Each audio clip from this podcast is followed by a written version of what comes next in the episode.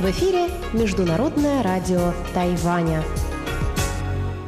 Здравствуйте, дорогие друзья! Вы слушаете Международное радио Тайваня. В студии у микрофона Чечена Кулар. Сегодня 1 ноября, пятница. А это значит, что в ближайшее время вас ждут выпуск главных новостей о Тайване и тематические передачи.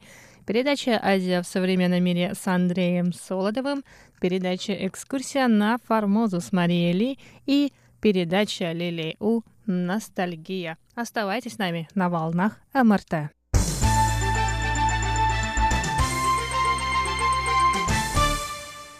Итак, главные новости 1 ноября. Министерство иностранных дел Китайской республики Тайвань осудило 1 ноября организаторов международной конференции по компьютерному зрению, которые под давлением Китая исключили Тайвань из списка стран-участниц. Конференция проходит в Сеуле, в Корее.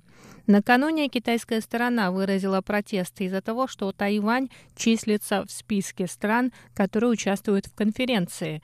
Организаторы мероприятия были вынуждены изменить содержание презентации и в них вместо слова «страна» использовать «страна-регион» в отношении Тайваня. В ответ на это тайваньский МИД направил телеграмму в Институт инженеров электротехники и электроники, который проводит это мероприятие. Тайваньская сторона призвала организаторов конференции не поддаваться давлению Китая и сохранять нейтралитет. По мнению представителя МИДа Тайваня, конференция по компьютерному зрению – академическое техническое мероприятие, которое не может быть подвержено политическому давлению. В МИДе добавили, что, несмотря на притязание Китая и продвигаемый им на международной арене принцип одного Китая, 23 миллиона тайваньцев демократическим путем выбирают свое правительство, а Китайская Народная Республика никогда не правила Тайванем.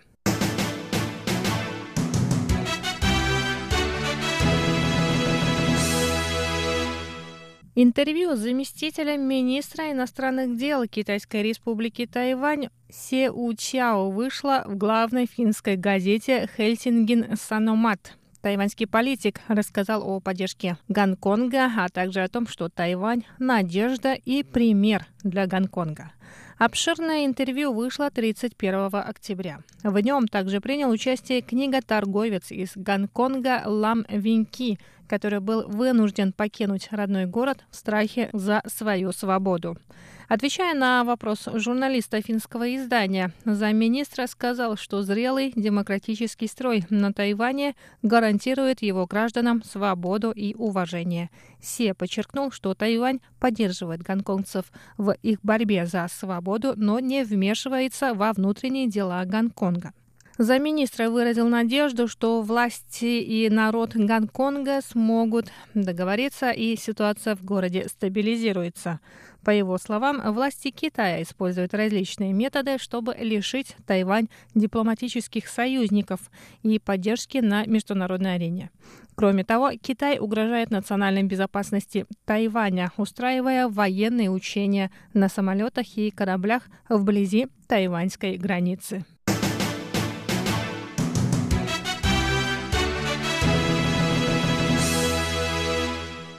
Заместитель министра транспорта и коммуникаций Тайваня Ван Го Цай заявил 31 октября, что безопасность полетов не может быть связана с политикой. Ван сделал это заявление в преддверии Международного саммита авиационной безопасности, который пройдет в Тайбэе с 4 по 6 ноября. Саммит проводится Фондом развития авиации Китайской республики Тайвань при поддержке Всемирного фонда безопасности полетов. В нем примут участие представители авиаиндустрии со всех стран мира. Ван Го Цай сказал, что участники из Китая, Макао и Гонконга могут не принять участие в саммите из-за политических мотивов и места его проведения в этом году. Однако он заявил, что безопасность полетов не может быть связана с политикой. В предстоящем саммите примут участие 350 официальных лиц из 37 стран, в том числе из США и Франции. Тайвань впервые подал заявку на проведение саммита по авиационной безопасности в 2007 году, однако заявки отклонялись из-за давления со стороны Китая. В марте 2018 года Ван Го Цай, занимающий должность директора Фонда развития авиации Тайваня и вице-президент Всемирного фонда безопасности полетов, подписали меморандум о проведении 72-го саммита в Тайбэе.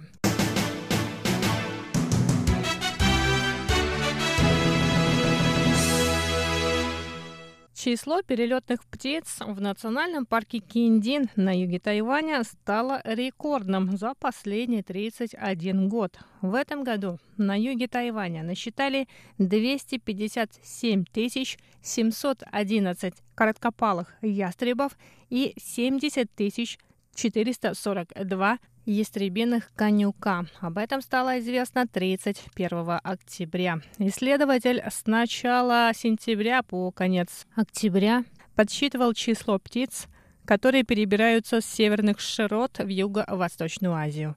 Помимо короткопалых ястребов и ястребиных конюков, он также следил за перелетами хохлатых осаедов, малых перепелятников, обыкновенных пустелек и других хищных птиц. Подсчет перелетных птиц вел технический сотрудник парка Киндин, вышедший на пенсию. Он рассказал, что выходил на самую высокую точку в парке каждый день в 5 утра, чтобы считать пернатых. Орнитологи связывают увеличение числа перелетных птиц с отсутствием тайфунов во время их миграции, а также мерами, которые принимают на Тайване, чтобы обеспечить безопасность перелетных птиц.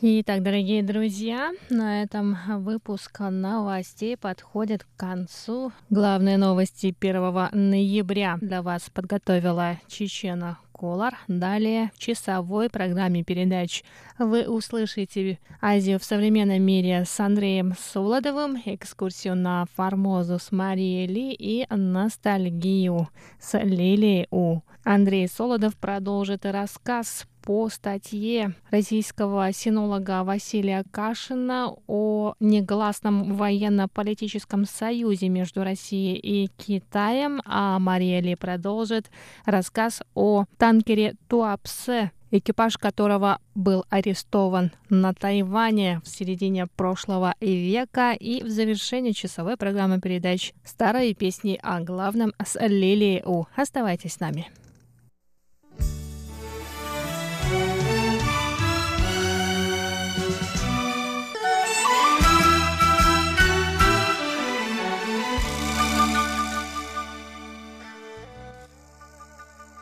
Здравствуйте, дорогие слушатели Международного радио Тайваня.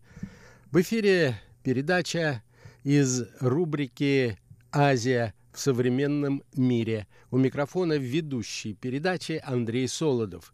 Если вы помните, дорогие друзья, в прошлой передаче я знакомил вас с выдержками из публикации известного российского синолога специалиста по российско-китайским отношениям, известного специалиста по военным вопросам Китая Василия Кашина.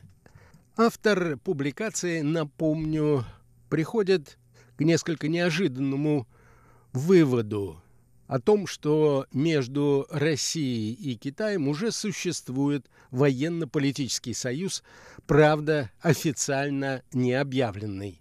Итак, наша тема сегодня – российско-китайские отношения от стратегического партнерства к военно-политическому союзу. Знак вопроса.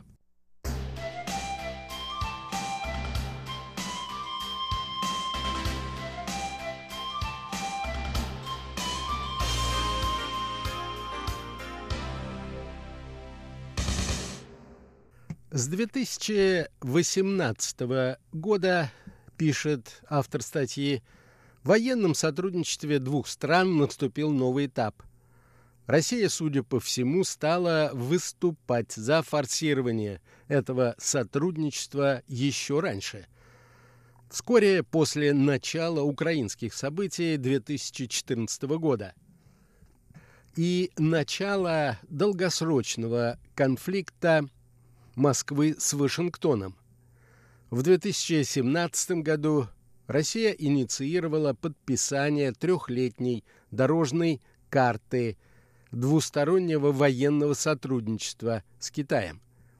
В позиции Китая поворот, видимо, наступил в 2018 году в связи с началом полномасштабной китайско-американской конфронтации, элементом которой стала торговая война, начатая администрацией Дональда Трампа. Чем характеризуется новый этап российско-китайских отношений в военной сфере, задает вопрос автор. Прежде всего, это новое развитие военно-технического сотрудничества с его полномасштабным распространением на сферу стратегических вооружений.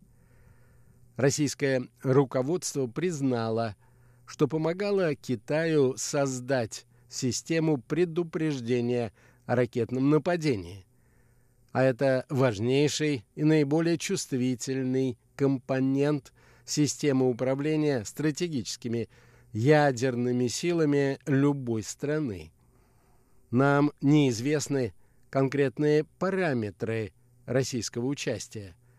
Мы не знаем, каких элементов системы предупреждения о ракетном нападении оно касается наземного или космического эшелона, системы управления и обработки данных или всех элементов сразу. Однако это содействие, по всей видимости, было достаточно масштабным, чтобы стать политически значимым и скрывать его дальше с точки зрения – российского руководства надобности уже не было. Ранее информация о сотрудничестве в сфере стратегических систем никогда не фигурировала в открытых источниках. Было известно лишь, что страны широко сотрудничают в создании системы противовоздушной обороны и противоракетной обороны на театрах военных действий. Регулярные совместные учения сил ПРО на театре военных действий воздушно-космическая безопасность в форме компьютерной симуляции.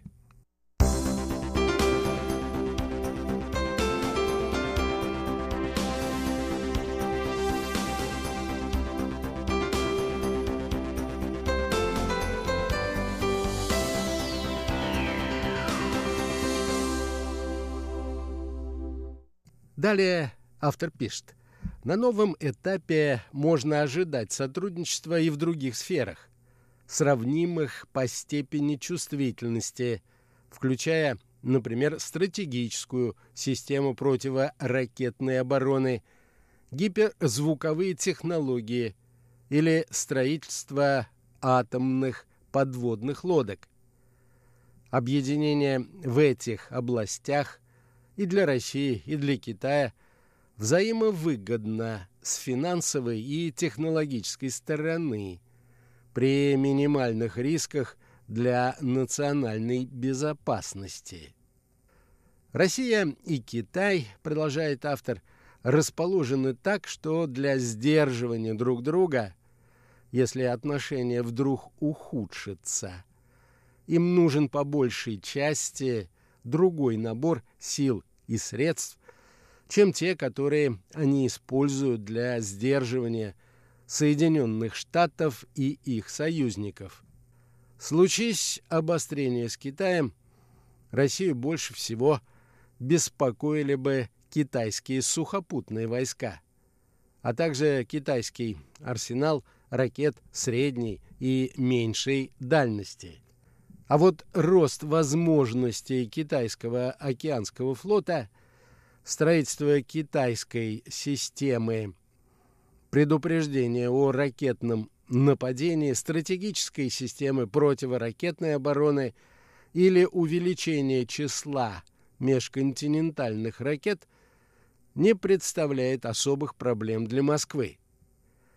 Сотрудничая с Китаем в соответствующих областях, Россия практически ничего не теряет с точки зрения безопасности, но при этом существенно осложняет жизнь Соединенным Штатам, укрепляет отношения с ключевым партнером и получает значительный экономический выигрыш. Следовательно, размышляет автор, вместе с необратимым ухудшением отношений Соединенных Штатов и с Россией с Китаем исчезли и препятствия для расширения сотрудничества на более чувствительные сферы. Более того, гонка вооружений в области прорывных технологий, гиперзвук, искусственный интеллект – автономные системы и так далее, и попытки США задействовать потенциал союзников Япония, Израиль подталкивает Москву и Пекин к такому взаимодействию. Важным вопросом в сотрудничестве остается возможная интеграция систем предупреждения о ракетном нападении на севере – для России с китайских станций на юге и юго-востоке. Если этот шаг будет сделан, вероятно, после введения в строй китайской системы предупреждения о ракетном нападении, российско-китайская военная интеграция вполне будет соответствовать уровню военных союзов во главе США. Они предоставляют информацию своей системы предупреждения о ракетном нападении ряду союзников, в том числе Франции и Великобритании. Другим аспектом сотрудничества, пишет автор, может стать переход к совместным стратегическим командно-штабным учениям. Речь идет об учениях с непосредственным участием сотрудников высших органов управления вооруженными силами. Стороны условились ежегодно проводить маневры с возможностью взаимодействия автоматизированных систем связи и управления сторон. Такие учения – вершина пирамиды из других проводимых Россией и Китаем с 2005 года, как под эгидой Шанхайской организации сотрудничества, так и на двусторонней основе.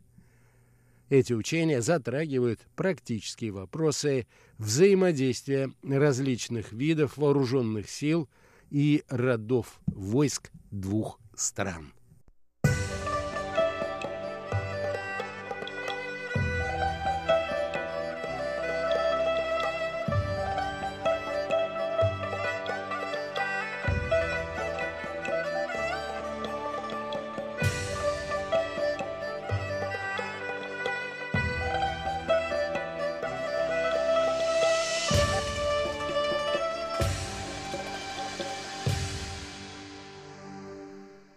Еще одно проявление нового качества сотрудничества – это готовность России и Китая совместно применять вооруженные силы для демонстрационных действий в различных регионах мира.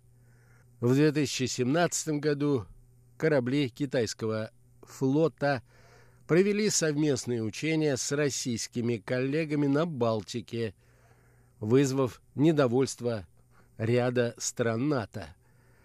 В июле 2019 года состоялось первое совместное патрулирование российских и китайских дальних бомбардировщиков над акваторией Тихого океана. Наглядная демонстрация возможности совместных действий в случае конфликта с США – Сейчас же речь идет о возможности трехсторонних российско-китайских и иранских маневров в западной части Индийского океана, которые, несмотря на заявленный антитеррористический характер, демонстрируют готовность к совместному силовому укреплению своих позиций в удаленных частях мира. Новое качество российско-китайских отношений заключает автор в военной сфере, вероятно, будет закреплено в российско-китайском соглашении о военном сотрудничестве, которое заменит довольно расплывчатый документ 1993 года. И, вероятно, это соглашение будет заключено уже в недалеком будущем.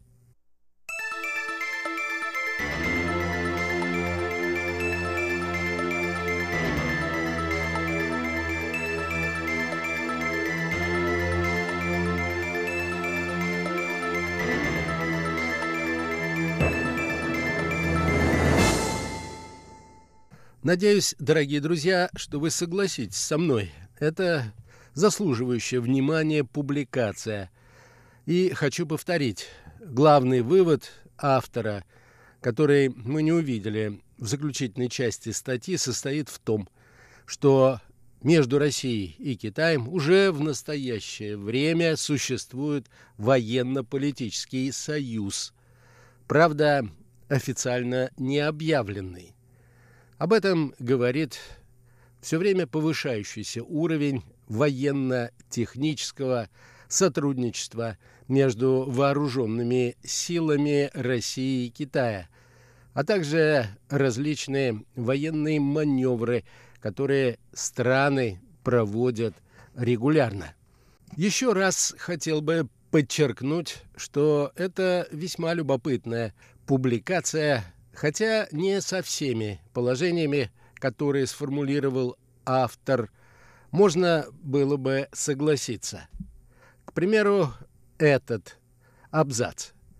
Случись обострение с Китаем, Россию больше всего беспокоили бы китайские сухопутные войска, а также китайский арсенал ракет средней и меньшей дальности – а вот рост возможностей китайского океанского флота, строительство китайской системы предупреждения о ракетном нападении, стратегической системы противоракетной обороны или увеличение числа межконтинентальных ракет не представляет особых проблем для Москвы. В отношении каждого из сформулированных положений – можно было бы задать прямой и простой вопрос. А почему? В случае обострения отношений, а тем более военного конфликта, все элементы военной мощи или слабости государства имеют первостепенное значение, включая и создание стратегической системы предупреждения о ракетном нападении, стратегической системы противоракетной обороны.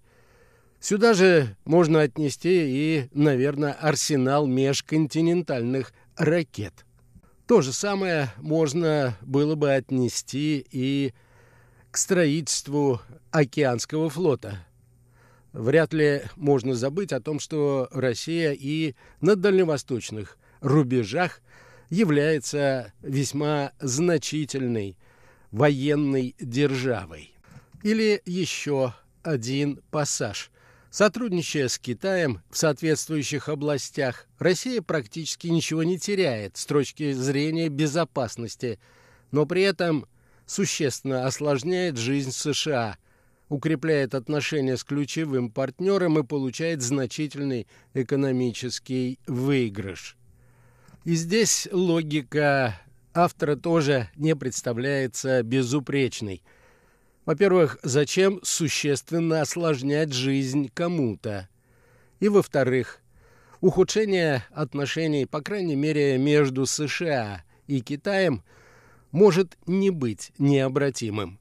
Все происходившее на протяжении последнего времени говорит как бы об обратном, о нежелании Китая существенно осложнять жизнь Соединенным Штатам. Политика КНР в отношении США была скорее реактивной, чем проактивной. Китай явно хотел бы, чтобы нынешний кризис в отношениях между двумя государствами стал обратимым. Сказанное имеет прямое отношение к еще одной мысли, высказанной автором. Следовательно, пишет он, вместе с необратимым ухудшением отношений США и с Россией и с Китаем – исчезли и препятствия для расширения сотрудничества на более чувствительные сферы. Более того, гонка вооружений в области прорывных технологий и попытки США задействовать потенциал союзников подталкивают Москву и Пекин к такому взаимодействию. Разумеется, введение санкций со стороны США и их союзников – одновременно против и России, и Китаем, является одним из факторов сближения между двумя крупнейшими государствами Восточной Азии. Однако хотелось бы напомнить, что во время пограничного конфликта между Россией и Китаем в марте 1969 года среди китайского оружия оставленного на поле боя, было и оружие, не только изготовленное по технологиям СССР, но и сделанное в Советском Союзе.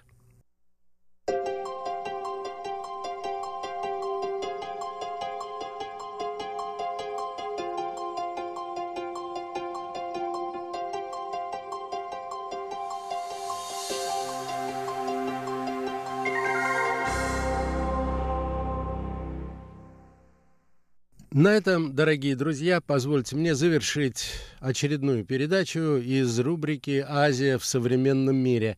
Сегодня я закончил знакомить вас со статьей Василия Кашина, опубликованной на сайте Московского фонда Карнеги о российско-китайском военно-политическом сотрудничестве. Передачу, как обычно, подготовил и провел Андрей Солодов. Всего вам доброго, дорогие друзья. Будьте здоровы и до новых встреч.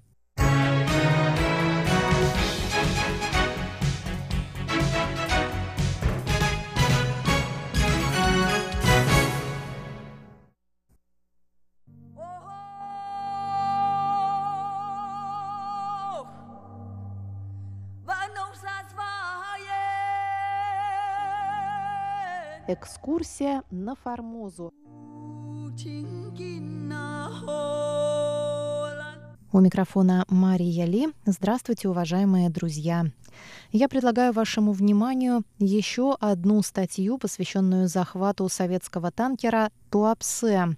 Автор статьи, кандидат исторических наук, старший научный сотрудник отдела Китая руководитель Центра тайваньских исследований Института востоковедения Российской академии наук и бывший шеф-редактор русской службы Международного радио Тайваня Валентин Лю.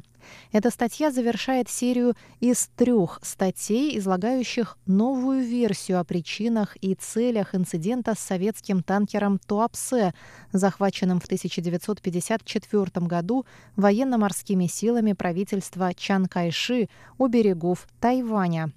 Статьи основаны на рассекреченных архивах Госдепартамента США, ЦРУ и материалах международной прессы. Некогда сверхсекретные документы содержат ключевую информацию о череде дат, фактов и событий, раскрывающих истинную суть и подоплеку истории. В первой статье исследованы американский гамбит, маневры Чан Кайши и борьба за освобождение танкера и его экипажа в июне-декабре 1954 года. Эту статью мы с вами подробно рассматривали в предыдущей серии наших передач. Вторая статья исследует синхронный этап американо-тайваньских переговоров о репатриации группы плененных в КНР американских летчиков из военного контингента ООН в Корее. Этот этап завершили принятие резолюции по летчикам на Генеральной Ассамблее ООН в Нью-Йорке в 1954 году и уникальный визит генерального секретаря ООН в Пекин в 1955 для переговоров с Джо Энилаем. А статья, с которой мы начнем знакомиться сегодня, содержит сравнительный анализ и реконструкцию событий января-августа 1955 года, связанных с многосторонним торгом за обмен заложников между Москвой, Вашингтоном, Пекином и Тайбэем. Итогом торга стало почти одновременное освобождение 29 советских моряков и 11 американских летчиков в конце июля 1955 года. Исследование подтверждает версию о том, что захват Туапсе был не дежурной акцией чанкайшистов по морской блокаде материкового Китая, но особой операцией спецслужб США с целью захвата и обмена советских заложников на американских летчиков. Итак, тема нового цикла – захват советского танкера Туапсе эндшпиль операции по обмену заложниками, сравнительный анализ событий и истинных причин инцидента.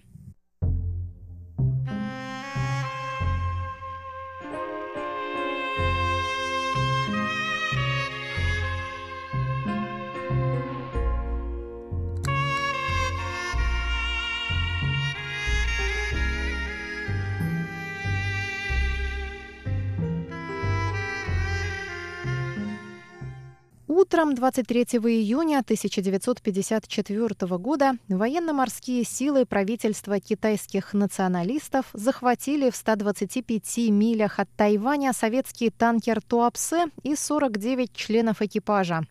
Этот громкий инцидент совпал по времени с другим, как будто посторонним событием. Примерно за сутки до этого Пекин подтвердил на закрытых американо-китайских переговорах в Женеве, что держит в тюрьме группу американских летчиков из военного контингента ООН в Корее, плененных 12 января 1953 года на северо-востоке Китая и осужденных на долгие сроки за шпионаж.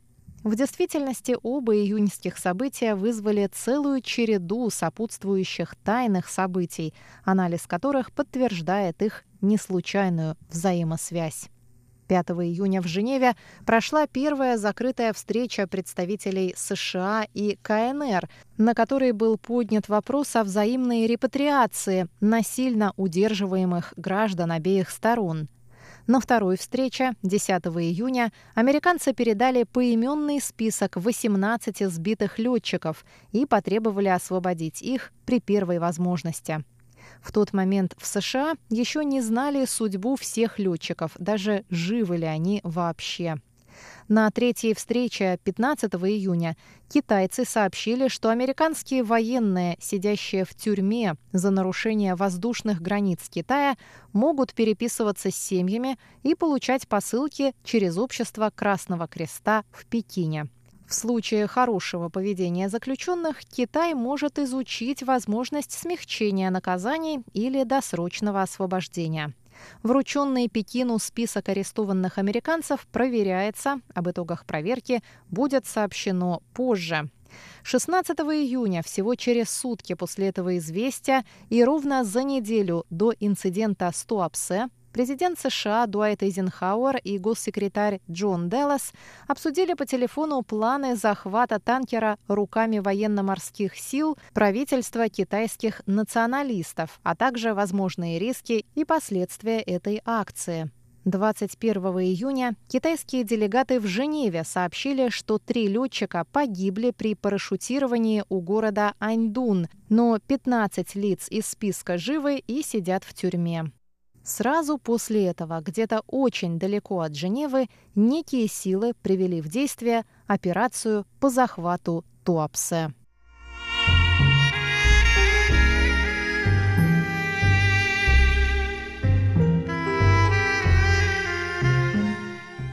22 июня посол США в Тайбе Ренкин сообщил в Госдеп, что военно-морские силы правительства китайских националистов получили приказ перехватить три советских танкера, если те пройдут мимо Тайваня на север. Ренкин предупредил о возможных негативных последствиях акции. 23 июня корабли военно-морских сил правительства китайских националистов захватили танкер Туапсе и увели его на Тайвань.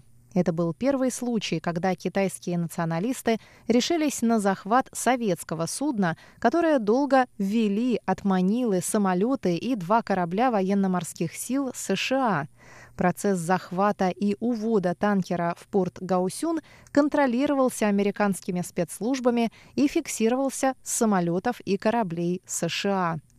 После захвата танкера СССР направил в адрес США две ноты протеста 24 июня и 2 июля. В сентябре советское правительство обратилось к правительству Франции с просьбой взять на себя заботу об экипаже танкера и оказать содействие в скорейшем освобождении и возвращении танкера и экипажа на родину. Подобная просьба была направлена и к шведскому обществу Красного Креста.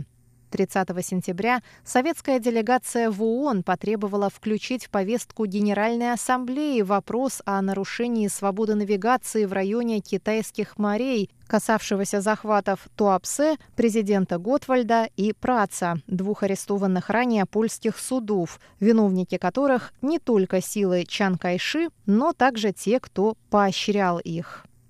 Позднее, 10, 13 и 17 декабря, СССР подавал в политический комитет ООН жалобу и проект резолюции Генеральной Ассамблеи ООН о нарушении свободы навигации в китайских морях и о пиратских нападениях на торговые суда со стороны контролируемых США военных судов из Тайваня. СССР требовал от США принять меры для недопущения таких актов в будущем и освобождения судов и команд, удерживаемых на Тайване. Однако все проекты были отклонены на предварительных голосованиях, и начальный этап спасения моряков методами публичной дипломатии закончился безуспешно.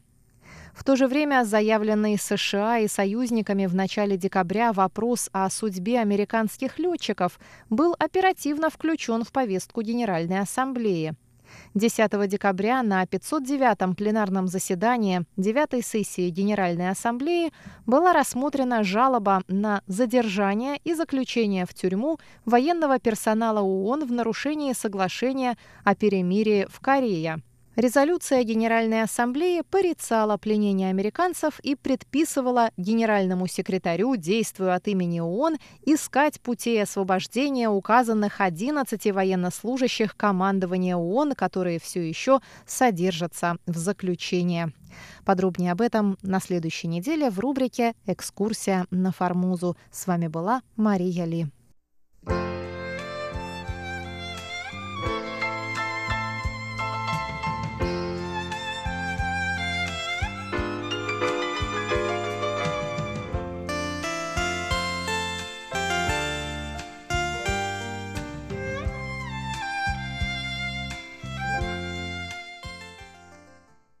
Здравствуйте, дорогие друзья! У микрофона ведущая Лилия У. Вы сейчас слушаете передачу «Ностальгия». Сегодня давайте познакомимся с группой «Мугита Хэчантуан». Группа «Акустическая гитара». «Мугита Хэчантуан» была официально создана в 1980 году. В составе группы было шестеро студентов университета –陈永玉、李宗盛、江学士、陈秀男、郑文奎、一、张炳辉。可是，阿列牛，坡些大窝，看看你为坡些皮个亚哩啵？而且，满处看坡些拉斯伊些纳斯路是不无阿咪，伊个路帕拉斯。Но некоторые из них не бросили карьеру музыки и стали замечательными музыкальными продюсерами. Теперь давайте послушаем их старые песни.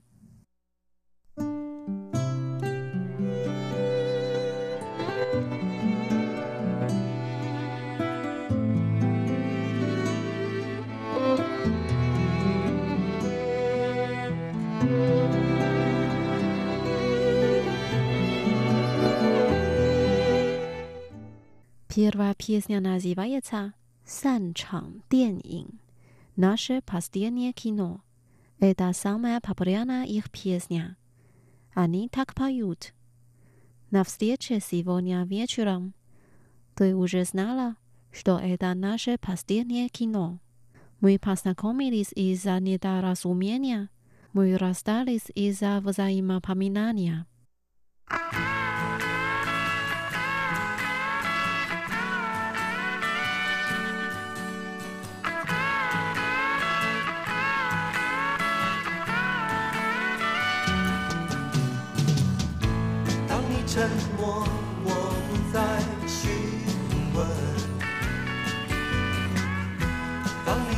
笑容变得陌生，你的哀愁我再也不介意，因为我不再看见你。今晚的面。见你的美，这是最后的一场电影。我们因不了解而相识，我们因了解而分离，在人潮中说。些什么？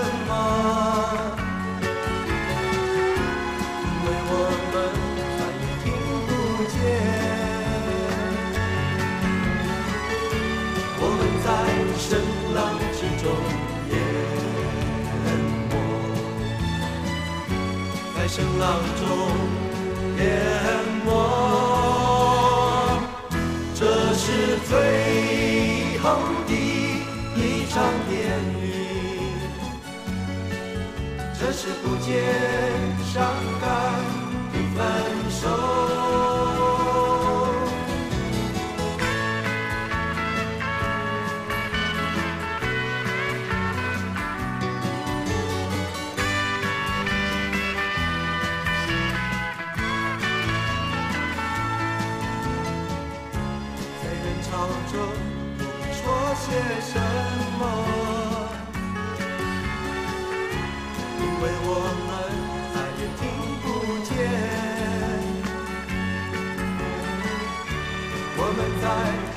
浪之中淹没在声浪中淹没这是最后的一场电影这是不见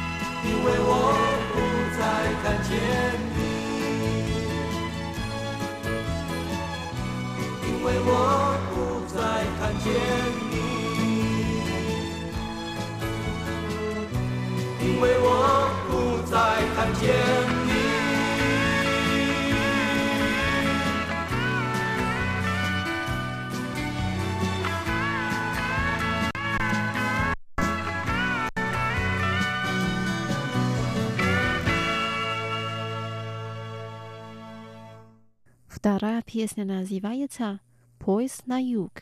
Nansia leczo. W pieśni tak pajota. Ja siedzę w pojeździe, który idzie na jug. W niebie prostupaje skorupoj cwiet. Za okno nie перестана идет дождь, накрапывает в неизвестной реке.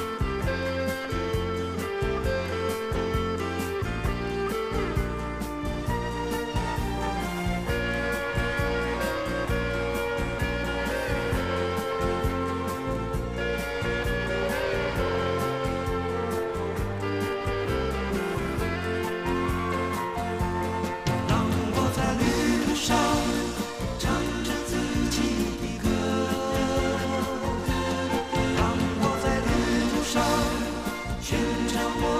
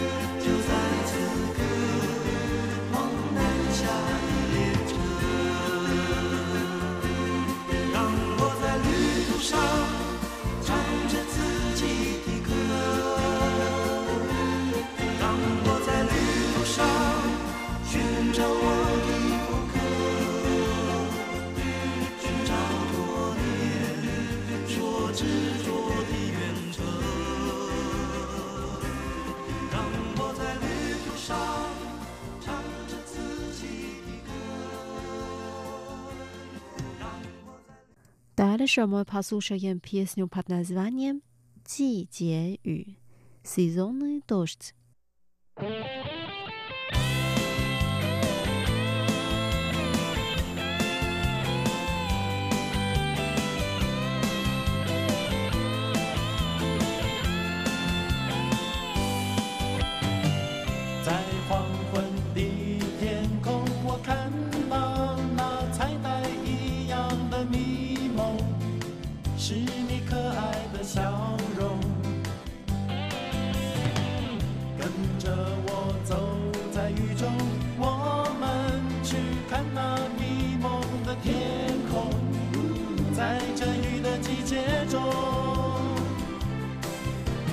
季节雨别笑我神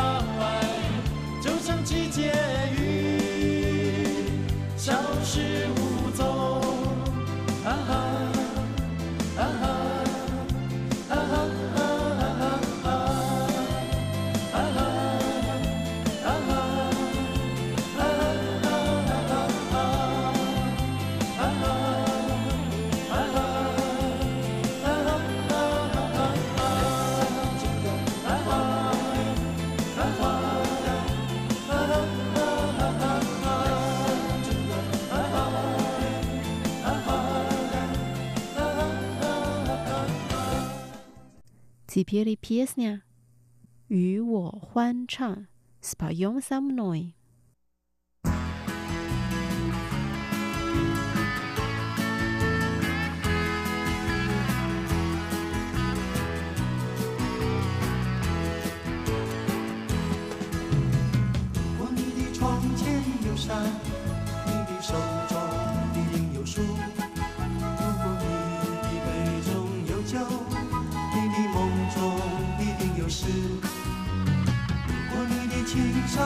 上有弦，你的心中一定有歌。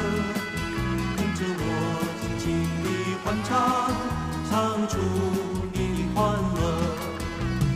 啦啦啦啦啦啦啦啦啦啦，跟着我轻轻地欢唱，啦啦啦啦啦啦啦啦啦啦啦，唱出你的青春。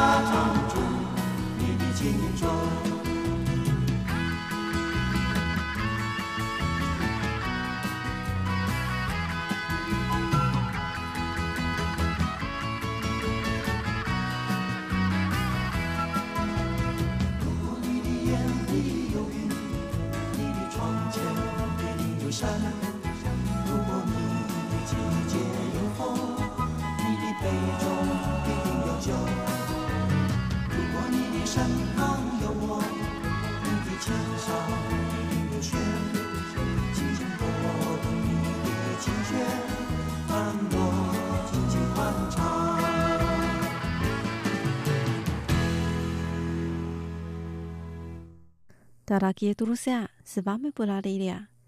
Сегодня мы послушали песни, которые поет группа Мудита, акустическая гитара. Надеюсь, что песни вам понравились. Давайте увидимся через неделю. Желаю вам хорошего настроения. Пока.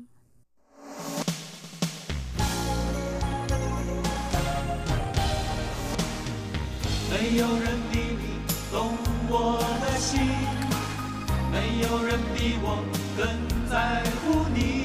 只是当时我们不了解自己。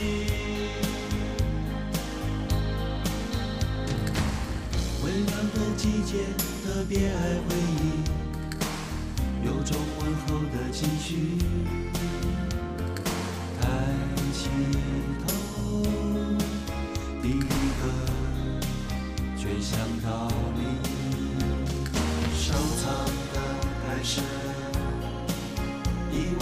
把你忘记，直到这一刻才清醒，不能爱你，至少可以关心。从来没有人比你懂我的心。没有人比我更在乎你，只是当时我们不了解自己。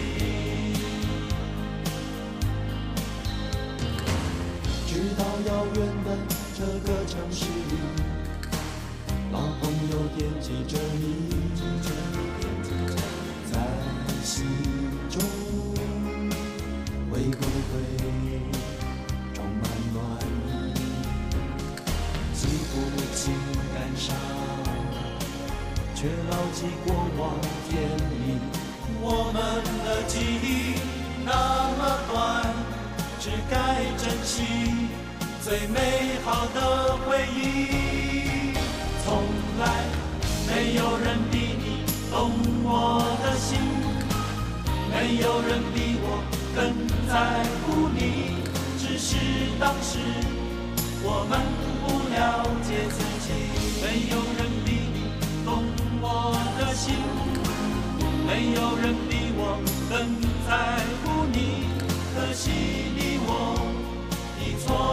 就